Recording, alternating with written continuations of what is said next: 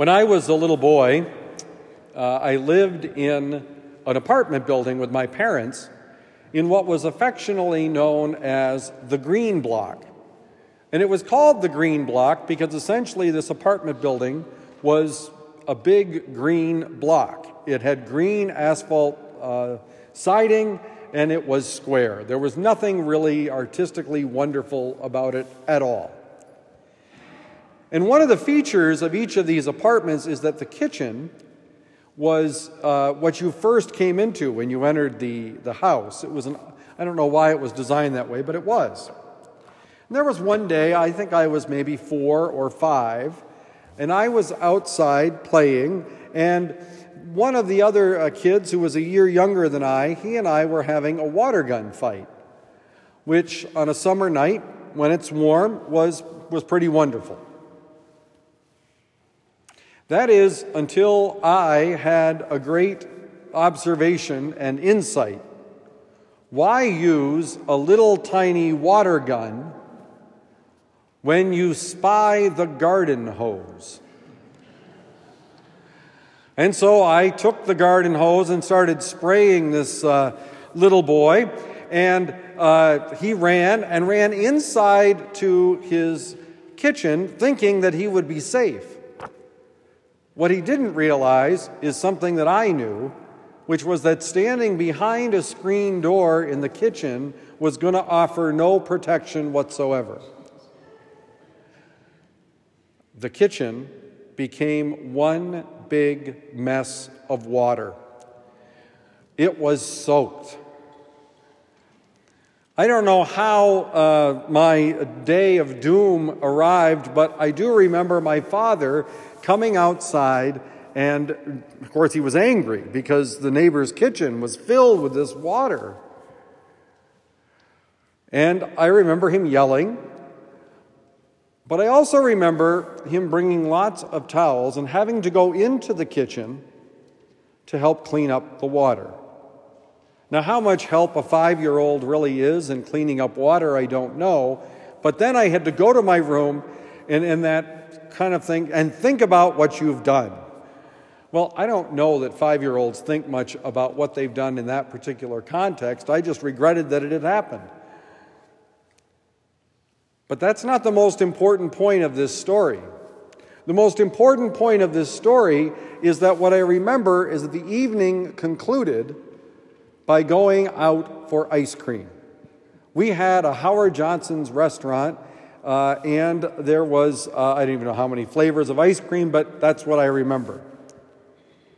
What I also remember are the two lessons I learned that night. One, I could not do whatever I wanted to do. There were limits, there were rules, and I had to uh, make amends if I broke one of those rules. So that was the first lesson that I was subject to a certain way of living. But I suspect in his reaction, my father, who had what I would call a roller coaster temper, he got mad in a hurry, but the good news was he was not mad in a hurry. And I suspect that maybe he thought he had overreacted a little bit. My parents, I do remember, were inside painting the hallway. And maybe he thought he should have given more attention to a five year old than letting him run outside. I don't know. But the second lesson I learned was that I would be forgiven. That my house was a house where I was loved. There was never a, a, a doubt in my mind that I was loved by my mother and my father. Today we celebrate the Holy Family. And I think the pattern for our lives is quite similar. Namely, we look at the characteristics and the qualities of the Holy Family and ask ourselves, how is it that we live out of those qualities? We know that Mary had to be a very strong woman. We get glimpses in the gospel right from the very beginning. No room for them they have to leave. They're refugees or exiles, but at any rate, they have to, to leave for Egypt because the safety of their child is threatened. We have today's event, which should have been kind of a happy event, presenting their firstborn son to the Lord.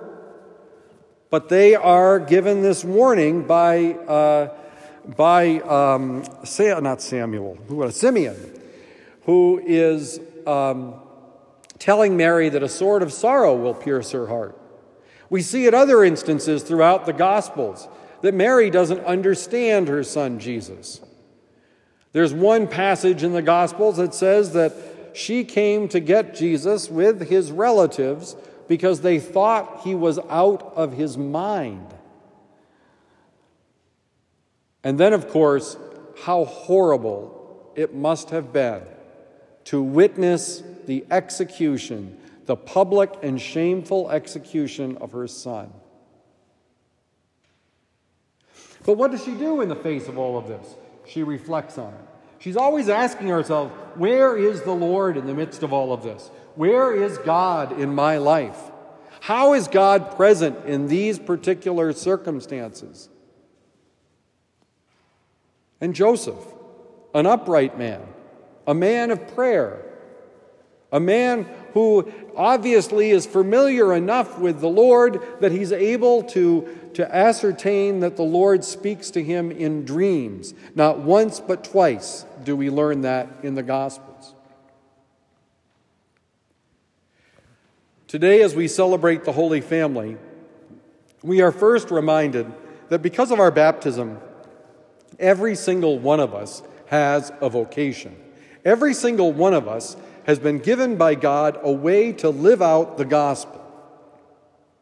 Today we have the example of the Holy Family with characteristics of faith, so that just as I learned lessons from my family, which I hope was holy, uh, so too we can look to Mary, Jesus, and Joseph and find the characteristics of faith that lead to eternal salvation.